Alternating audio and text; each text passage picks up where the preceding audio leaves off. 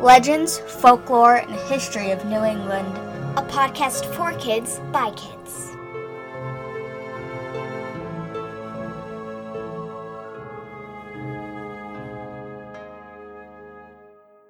Hey, I'm Molly, and I'm here with my sister Bridget, and I am excited for this week's episode. We are actually going to continue with last week's theme of weird water tales.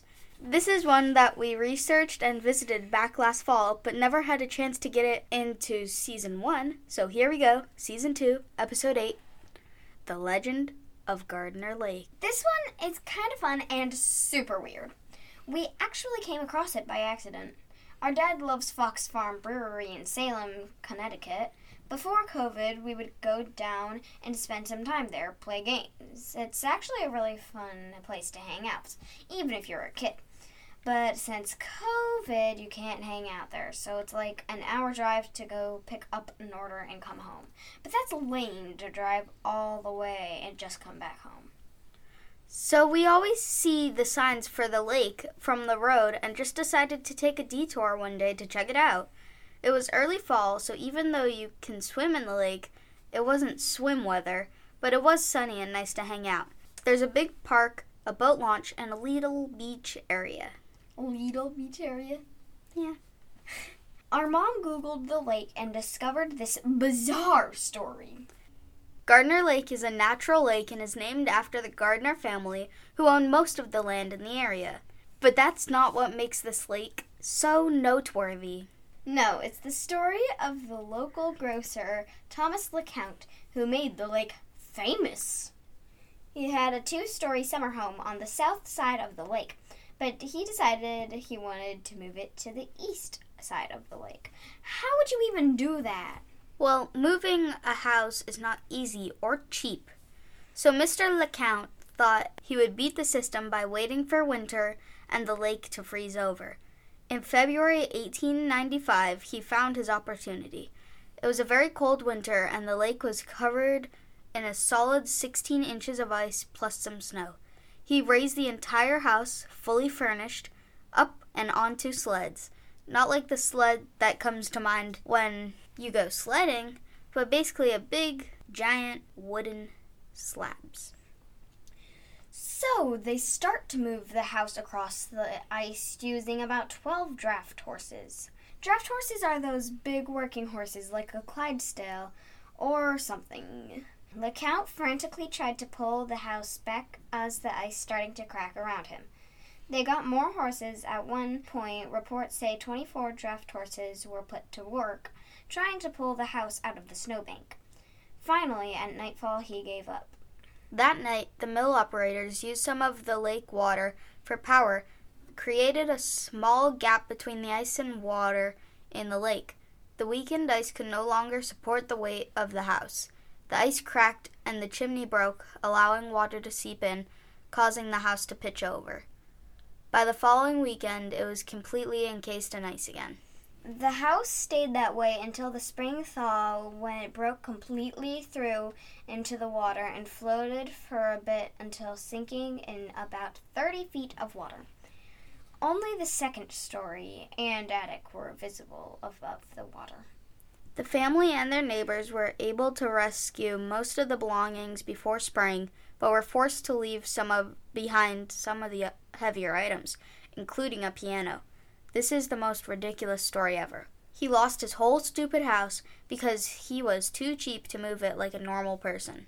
I know, I want to laugh, but I feel bad for these people who lost their home. At least it was only a summer home and not their real house. But can you imagine seeing your house in the middle of a lake? For years afterward, children would use the house as an island to jump off, to swim or fish off, and in the winter, they would ice skate around it, and you could actually skate right through the upper story windows and in the house. Kids would also play in the submerged attic. But the spookiest part is that fishermen reported hearing the piano still playing on the first floor. A ghostly piano sound would rise through the water and fill the night air. Uh-huh. Multiple scuba divers over the years would confirm there were still furnishings, including the piano, in the house. By 2005, most of the house had rotted, and when we visited, you would never know the house was ever resting at the bottom of the lake. So that was a short one, but it was just too good not to share. If you're around in Salem, Connecticut area, go check out the lake, and if it's summertime, go for a swim. We aren't going to say go ice skating unless the town okays it, because you never know if the ice is thick enough, and we don't en- want you to end up like the LeCount house. So, what do you think? Where's that piano music coming from? A spirit that happened upon the piano, a mermaid, a talented fish?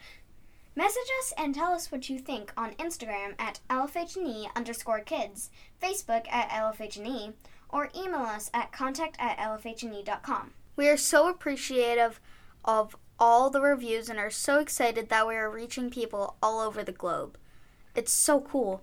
If you follow us on social media and took part in our All 50 States contest, check out our winner that will be posted today.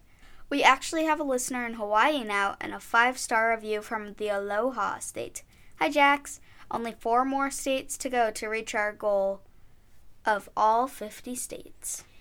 We also have another five star review from OED09, which says, One of my favorite podcasts. Absolutely fantastic. Thanks for reminding me what the field trip to the Pequot Museum was like. That was fun. I love the 50 state challenge. Good luck. Thank you, OED09. We appreciate your support. If you love what you are hearing, leave us a five star review and a comment. We would love to hear from you. And if you don't like what you hear, that's okay too. You could send us a note, tell us what you didn't like, but don't be like the media who just left a one star review without a comment. I mean, geez, how can we get better without constructive criticism? Rudeness. Okay, that wraps it up. See you next week as we explore a lost town in Connecticut. And remember, history is fun. And sometimes completely ridiculous. Yep, this was definitely ridiculous. Bye! Bye! Hello and welcome to the nightly news of 5 o'clock. On today's episode of the nightly news at 5 o'clock, we are going to be talking about some stuff. Stuff. Very specific.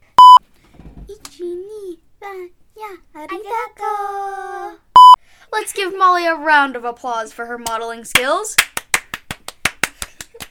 Yay! Like when I was climbing all over the rocks and I was just taking pictures of me, like, oh, oh, oh pose, pose, pose. Hydrate, kids. Ow. I just slapped myself and bit my lip on my tooth. Oh, po- oh no. But that's not what makes this lake so noteworthy. With